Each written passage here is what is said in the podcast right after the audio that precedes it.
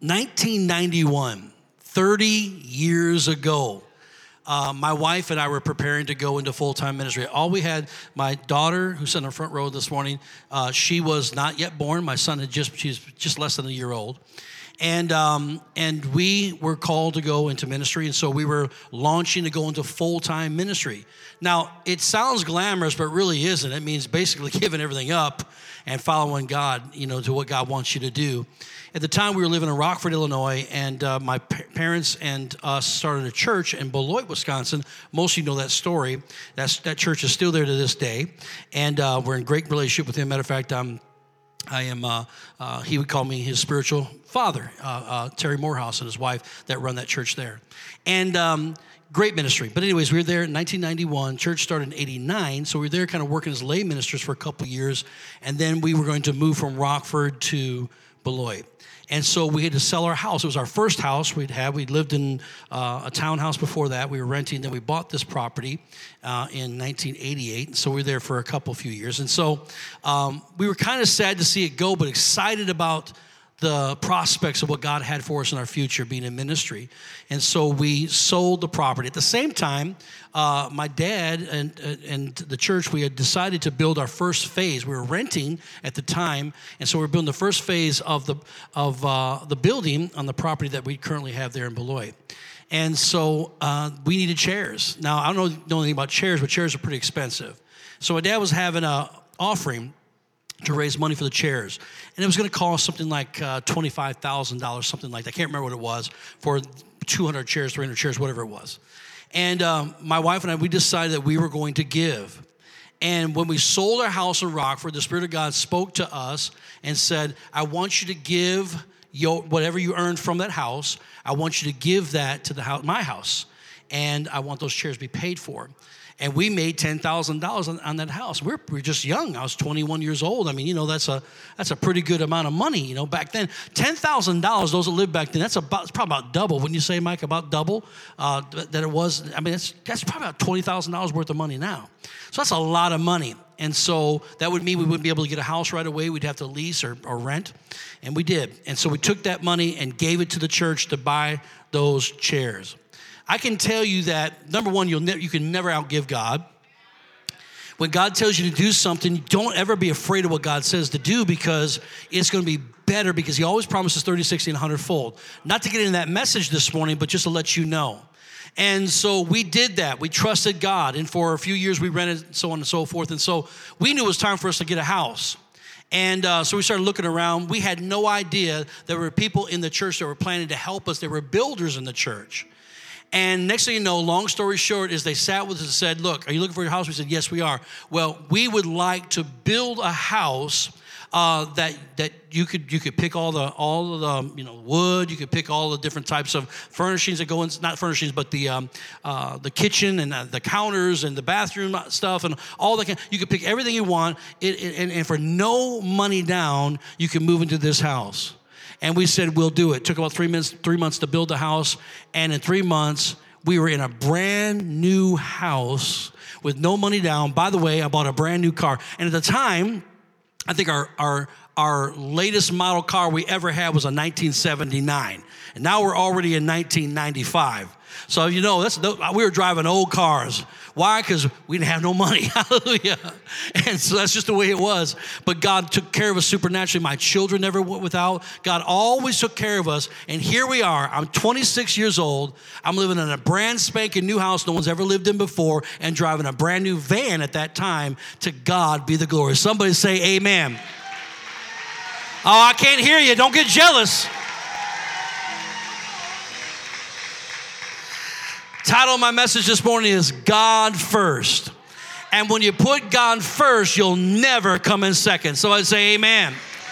Father, we love you so very much and thank you for your precious anointing felt in this place through your praise and worship that's ascended to your throne. The heavenly hosts are rejoicing, Lord God. The, the cloud of witnesses are rejoicing, and your people are rejoicing as well this morning. We give you praise and glory and honor, Lord God, as you deserve and only you deserve, Lord God. Now use me this morning, I pray, Lord God, as a minister, an instrument unto you, Lord God, to motivate your people, encourage your people, and that the word of the Lord would come forth prophetically, Lord God We pray in the name of Jesus. And the people shouted, Amen.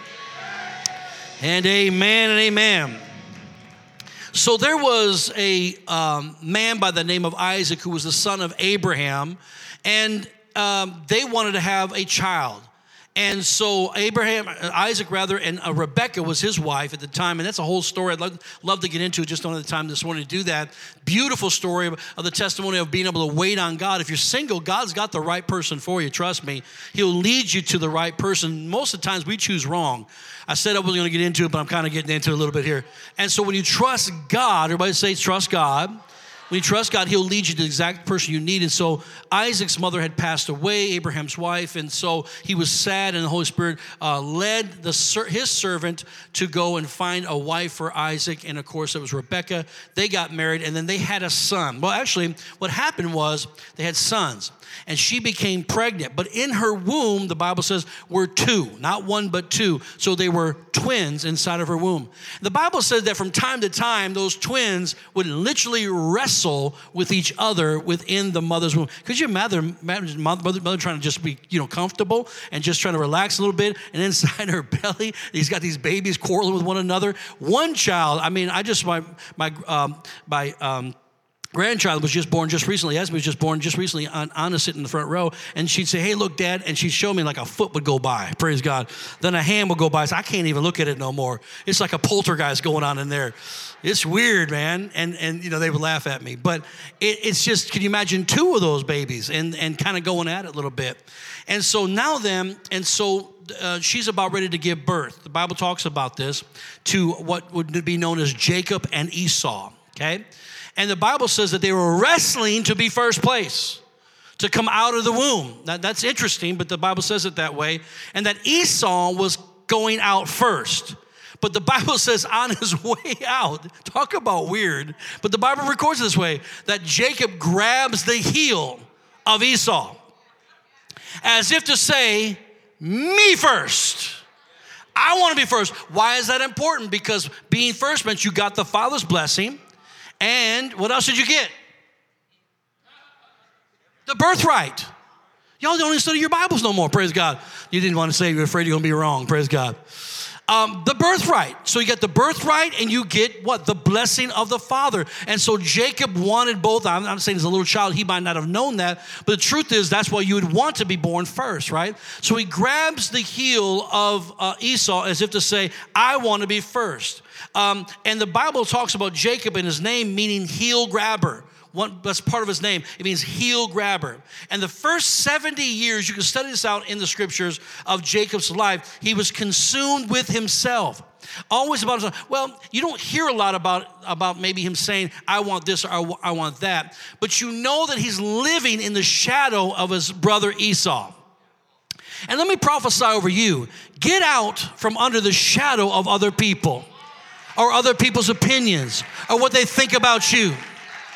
And for all these years, he, he, he led his life as being inferior to his brother, as if he wasn't good enough because he wasn't the firstborn. He didn't quite measure up. His life didn't add up. You know, when he's talked to his father, they would sit together, his father and the two brothers would stay together. He would probably say, I see a little sparkle in dad's eye when he talks to Esau, not so much to me because he's after all the first the firstborn.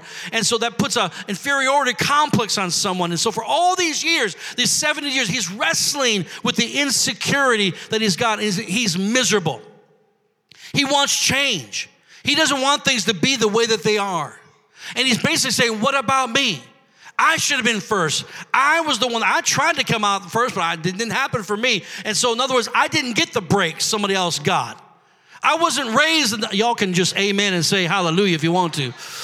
Amen. Hallelujah. Praise God and I wanted to be first, and, and, and maybe you didn't feel like you got the money you should have deserved, the job that the other person got, or the promotion the other person got, or whatever. And so you're living this kind of miserable existence because you don't measure up to somebody else or somebody else's standard. How many of you ever met somebody who was totally self absorbed? I mean, that conversation flipped so fast about them, it wasn't even funny, you know? You're having a conversation, telling your life story, needing some help and some counsel, and instantly, come on, they're the kind of people that got to say, well, you know, what about this? They start talking about themselves. Or the one uppers. You ever heard the one uppers?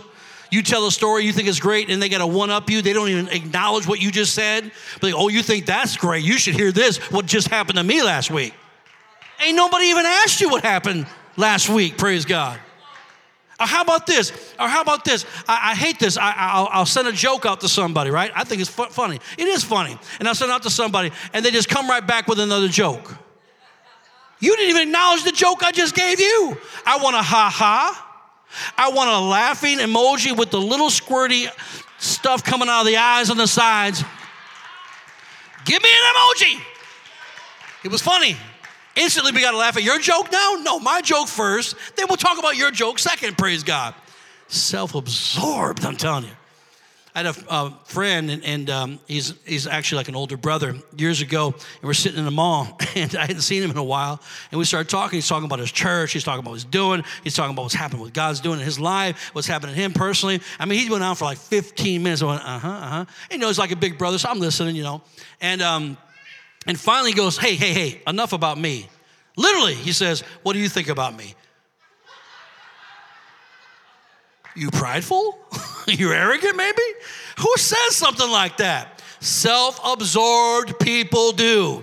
They love looking in the mirror. They love to, they want to know what you're thinking about them. I can't stand to be around folks like that. I want to be around people that just have life, just love life, come on, and love people and just regular folks. Someone say, Amen. Self centered people say things like this. And, and if, I'm, if I'm saying things that you've said, then I'm talking about you. Hallelujah. But if you won't look at me crazy, then I won't know it's you. Hallelujah. Uh, they say some, stuff like, sometimes I just need to do me. As if last time you couldn't do you. Or it's my time now. It's my time now. Or I deserve this. Or I deserve that. Or I'm taking a much needed vacation. How come we just can't take a vacation? Why you gotta tell me it's a much needed vacation? As if you're more important than anybody else. I'm preaching real good because some of y'all looking down now. Amen. I'm just gonna do me. It's like you're fighting against yourself.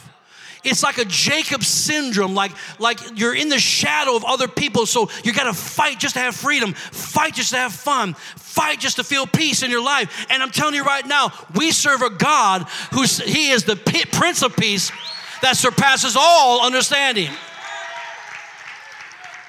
And so self absorbed people end up making plans without God constantly saying, I want to do this because I deserve that. This is for me now. This is my time. It's my money, my house, my rules, what I want to do, and start making plans without consulting God. I thought we're supposed to, as Christians, we're supposed to be putting God first in our lives.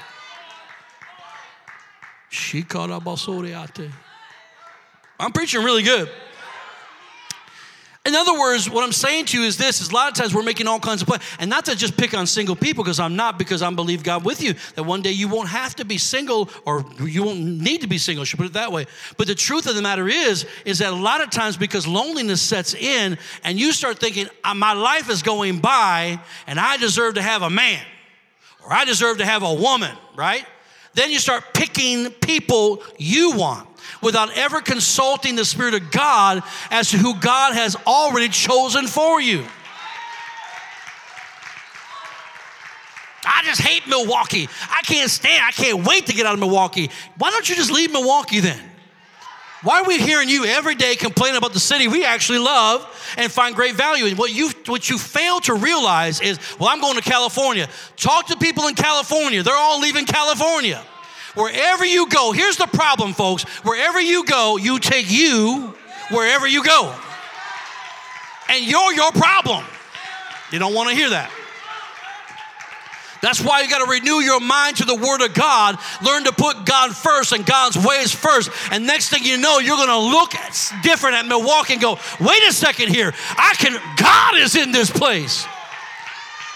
Well, the crime is high. This is high. That's high. That's all true. But I'm here to tell you if God put you here, it's not for you to be a thermostat to tell everybody what the temperature is, or a, th- a thermometer to tell what the temperature is, but to be a thermostat to change the environment yourself. So we're busy making plans without God because we think we know better. And church, I want to I want to point something out this morning. Many times we end up struggling against the very thing that God has already given to us. But because of our insecurity, we don't think it's ever going to come. This was the case for Jacob. Genesis 25, verse 23 says, And the Lord said to her, speaking of Rebekah, Two nations are in your womb, two peoples shall be separated from your body. One people shall be stronger than the other and the older, watch this, this is the prophetic part, and the older shall serve the younger.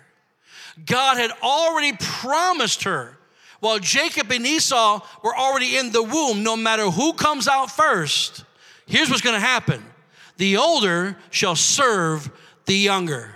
So Jacob already had a promise from God that one day it would not be the way that it seems. But he's teaching Jacob how to rule properly when things don't look right, when things don't add up, when he's in a season of um, contradiction. It's like everything was that he thought was going to be is the actual contradiction to it, and you're now living the opposite way. God, church, knows the end from the beginning. He's Alpha and Omega. He always plans ahead. In other words, he starts from the end and works his way to the beginning. So God already knew what you were, who you were, the purpose of your life. And by the way, you could not be on this people planet without a purpose from the Almighty God. You're not here by happenstance. You're not here because your mom and dad got happy. You're not here because because this or that or whatever. You're here because by divine providence of the Almighty God purpose. Everybody say, I got purpose. And it gets exhausting fighting yourself because you think it's everybody else. It's the government. It's it's, it's, the, it's the union I'm involved in. It's the, it's the church I go to. It's that preacher over there. It's the, it's the family members I have in my family. It's the people that bother me on Facebook. All, and we start thinking it's all these other things, but the truth is we're fighting ourselves the most. We, we think we're fighting because others are actually holding us back. But it's not the people that's holding you back because the word says, No weapon formed against you shall prosper. The Bible says, No man shall stand before you all the days of your life. The Bible says, if God be for you, who can be against you? My Bible tells me you wrestle not against flesh and blood. Somebody shout, yes. So people are not my issues. People are not my problems. People can't stop me. And if that's the truth, then the only thing that can stop me, if God said I can, the only thing that can stop me is me. It's not the people holding you back, it's you. Your desire to put you first rather than God's promises, God's will, and God's way to be first. It's literally holding you back. Many of you are just plain stuck. Stuck in your past, stuck in your emotions, stuck in your mindsets, stuck in your conditions. But God wants your, your life to be blessed and not stressed.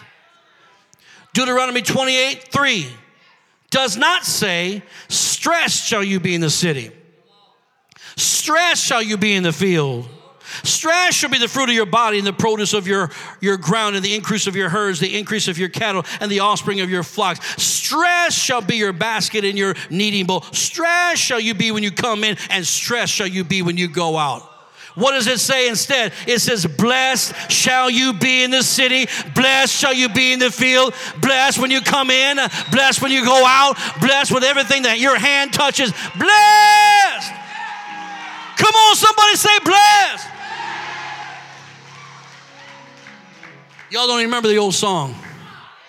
Blessed in the city, I'm blessed in the field. Remember that song? Blessed when we come and when we go. I don't know the rest. Y'all know the rest? It's good no matter what. Praise God. Blessed. Everybody say blessed one more time. And not stressed. Why are we stressed? Because we're injecting us into things. We feel like we've got to have the answers. We got to be the ones that uh, that um, that make a way. But the Bible says God makes a way where there seems to be no way, and He wants to download that information in your life. Church, you will be stuck and stressed when you make life about you. But it's when you put God first that you start living the blessed life. Deuteronomy 28 also says this in verse number one. Now it shall come to pass if you diligently obey the voice of the Lord your God to observe carefully all his commandments, which I command you today, that the Lord your God will set you high above all the nations of the earth. Did you hear that? And all these things shall come upon you and overtake you because the, you have obeyed the voice of the Lord your God. There's something about putting God first and being obedient to Him. He makes us the head and not the tail. Matthew 6:33 says, "Seek first," Jesus said, "seek first the kingdom of God and his righteousness, and all these things, all these blessings shall be added unto you." If I seek him first, if I put him in first place, we got to be honest. Are we really, be honest with yourself, are you really being in a place where you're saying, God, you're first? I seek him early in the morning and before I go to bed at night. That before I make decisions with God, I'm asking God, what is it you want? Now, here we go. I want to look at Genesis 28, verse 10. Now, Jacob went out from Beersheba and went toward Haran. So he came to a certain place. Everybody say a certain place, please. Okay? And stayed there all night because the sun had set. And he took one of the stones of that place and put it at his head. And he lay down in that place to sleep. And then he dreamed, and behold, a ladder was set up on the earth, and its top reached to heaven. And there the angels of God were ascending and descending on it. And behold, the Lord stood above it and said, I am the Lord God of Abraham, your father, and the God of Isaac. He's reminding him of the where he comes from. It didn't start with you. Just remember this there's always somebody plowing the field before you got there. We're never self made. We, we, we, we're, we're, we're independent in, in, a, in a certain way, but there's always somebody who paid a price before you got there. The land of which you lie, I will give to you and your descendants. Also, your descendants shall be as the dust of the earth. He's starting to give him a promise now. And you shall spread abroad to the west and the east, to the north and the south, and in you and in your seed all the families of the earth shall be blessed, not stressed. Behold, I am with you and will keep you wherever you go and will bring you back to this land for I am not for I will not leave you until I have done what I have spoken to you.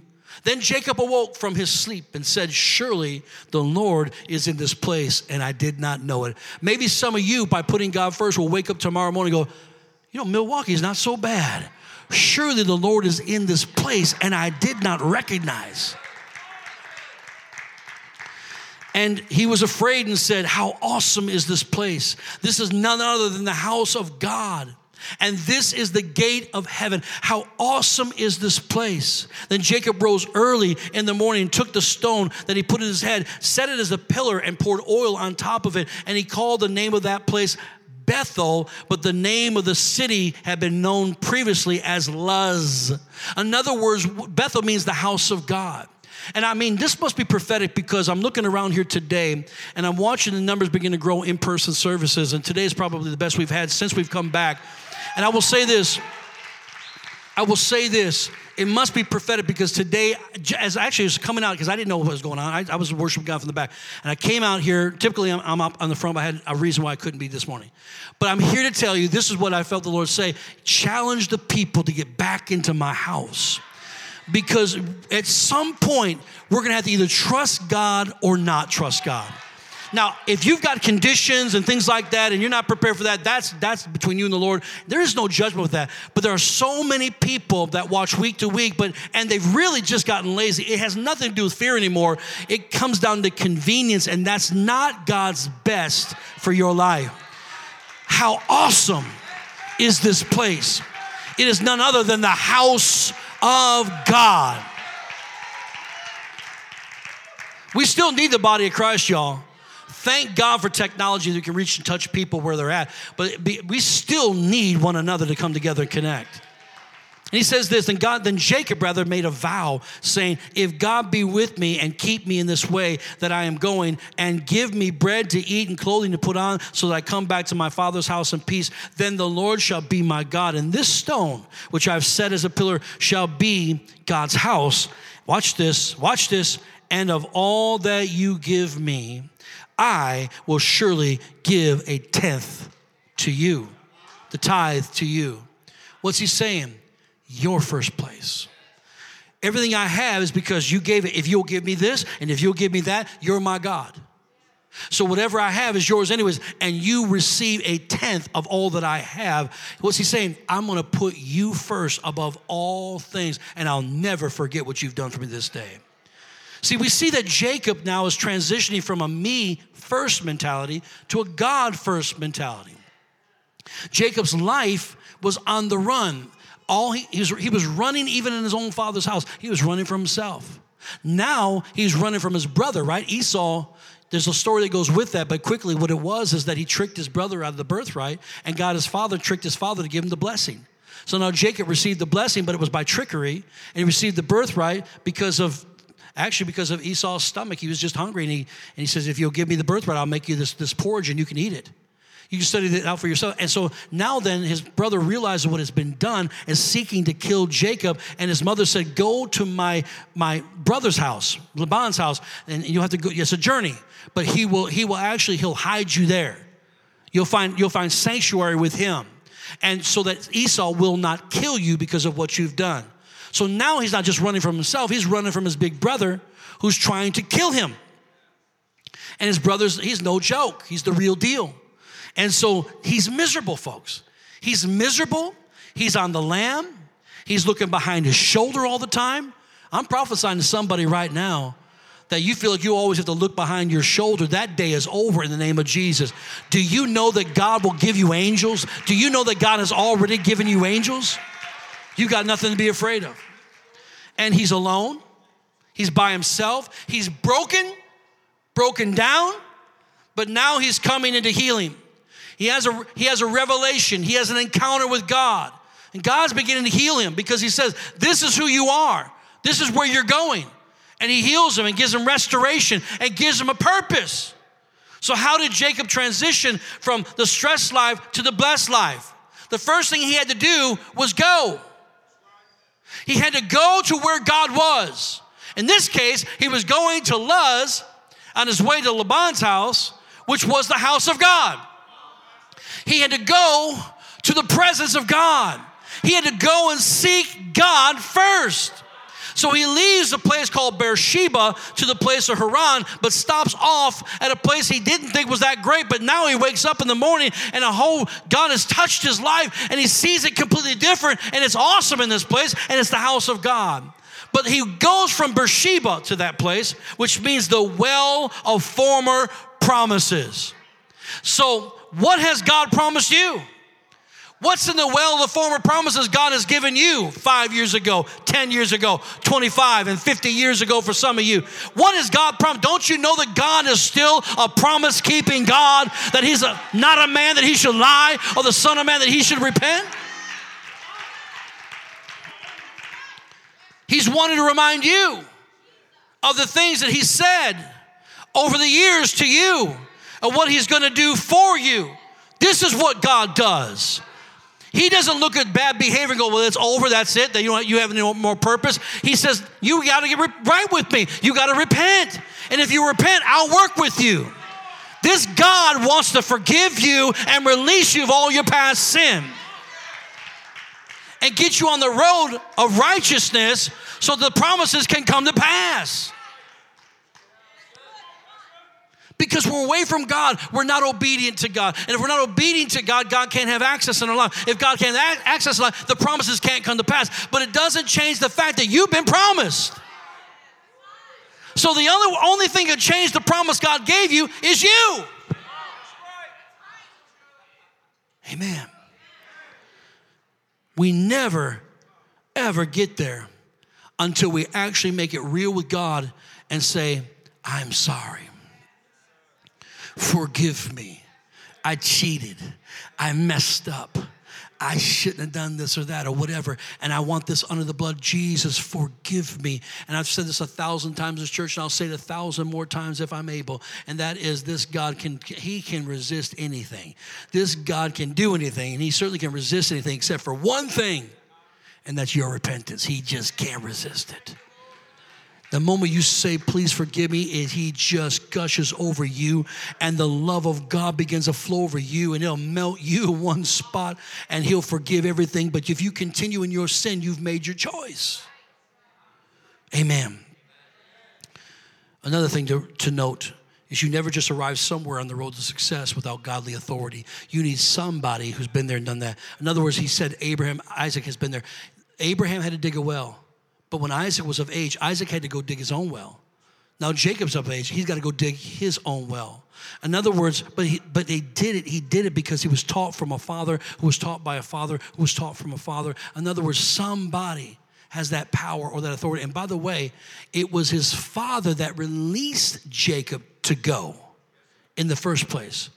That just lets me know that some uh, are sent and some just went. That's going to be a sermon for another day. Praise God. So Jacob heads to Haran. And he leaves the familiar place to go to an unfamiliar place that God called a certain place. You remember that? God said he went to a certain place. Certain means this it means known for sure, established beyond any doubt. Where God takes you may be unfamiliar, but it's certain. Where God takes you may be uncomfortable, but it's established. Where God takes you may not be known by others, but it's known for sure by God. It's a sure thing. It is a certain place that God's already designated. All He needs now is you to believe it. All He needs you now to your obedience to go toward it. So it was there that Jacob rests and falls asleep with a rock for a pillow. Who uses a rock for a pillow? I guess when you got nothing else. But a rock is not something that's comfortable, it's uncomfortable. A rock does not make a good pillow to curl up to. No one tonight watching TV is to go, hand me that rock over there real quick. Oh, God, yeah, oh, yeah. No one's to cuddle up to a rock. But that's what he had. It wasn't comfortable, but it's where he fell asleep. And don't forget, Jesus is called the rock of our salvation. Now, hang with me.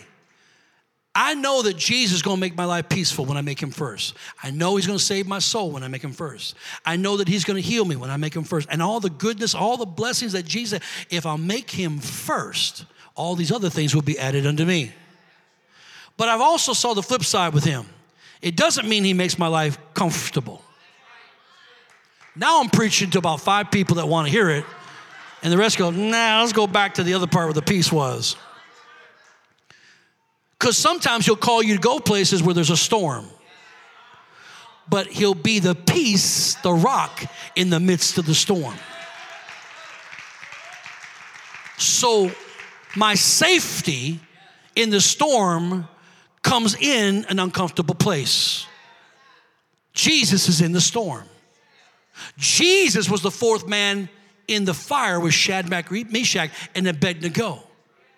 So it wasn't comfortable. That's when Jesus said, and he, he knew he was talking about the communion, but he didn't, he didn't explain himself.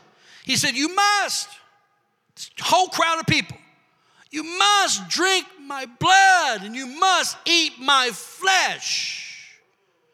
And they begin to walk away from him all the Bible says they all begin to walk away, and even the disciples had the look in their eye like this man has just done lost his mind.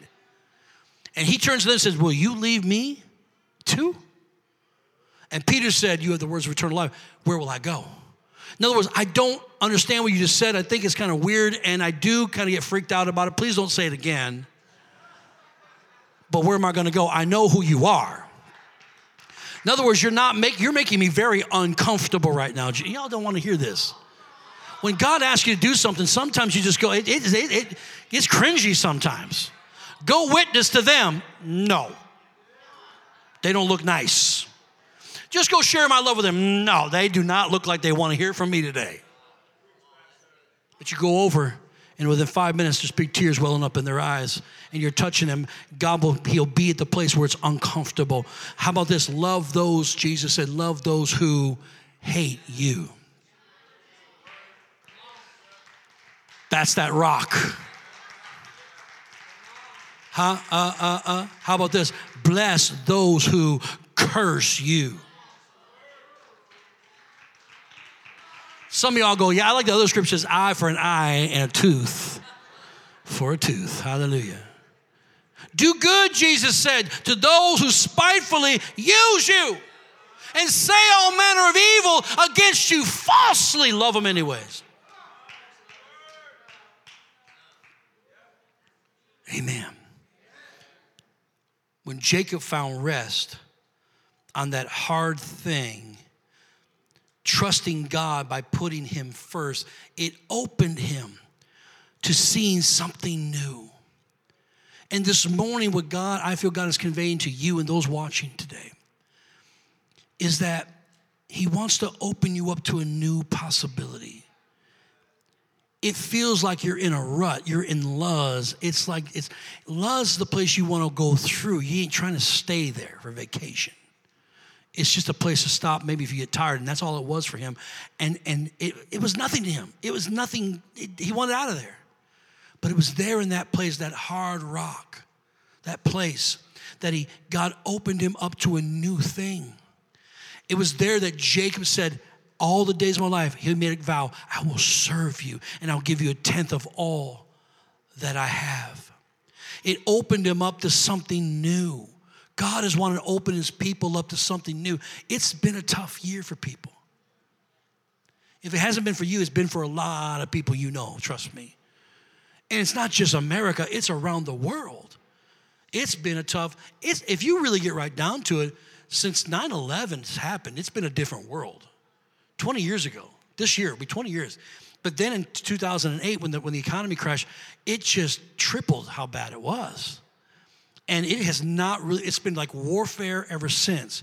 And now with this last year, coronavirus and all the stuff that's going on, it has been so difficult on people, but I'm here to tell you, it, it's like we get in that, that we get in that negative mode and we think this is the way that it is. But I'm telling you, God wants to open you up. Something new and exciting is about to happen from heaven in your life. Get ready for it. He falls asleep. He has the dream of heaven opening, the, a window opening over him personally. And, and there, there's a ladder that's there. And he hears the voice of God. And he's, God is speaking to him about his future. This is not who you are, Jacob. You're not going to be miserable the rest of your life. This is not, the, you're not going to be on the run the rest, not always going to be looking around your shoulder and wonder who's going to, who's going to get you. This is not going to be you the rest of your life. I got a plan for you. God wants to reveal something new. He wants to reveal that vision. He wants to reveal that supernatural thing. He wants to remind you of the promise and, and reinvigorate it inside of you once again so you begin to dream about it once again to let you know it's going to be great. But watch this with God, everything's greater than the way you think. It's always better.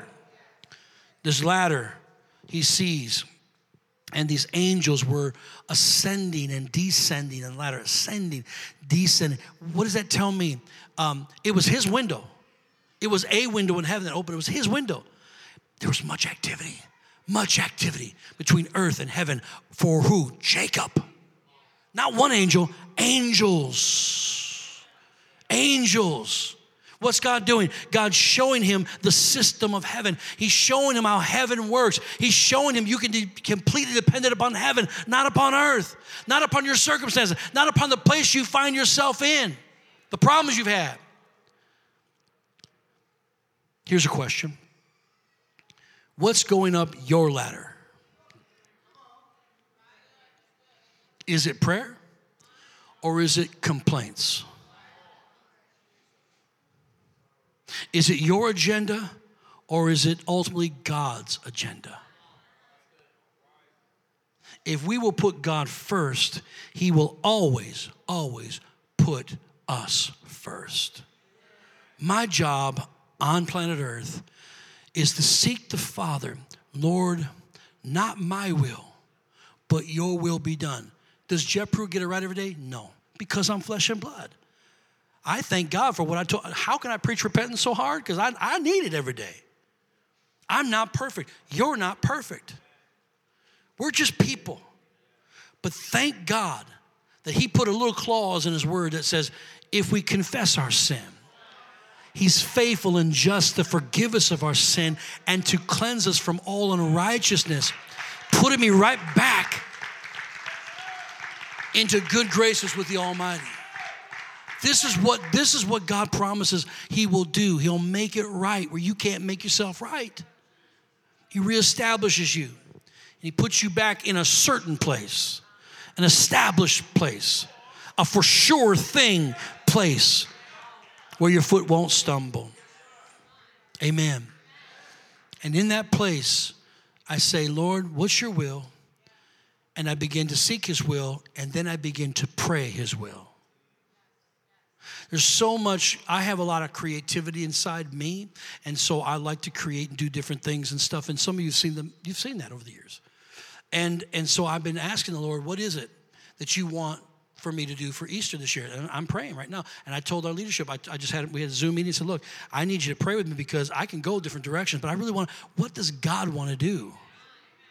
Because souls are in the balance here.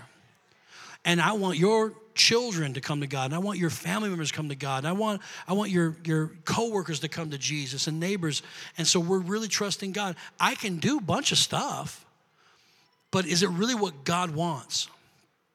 Because God can show you one little thing that you never saw. You can go ahead and play. One little thing that you never saw.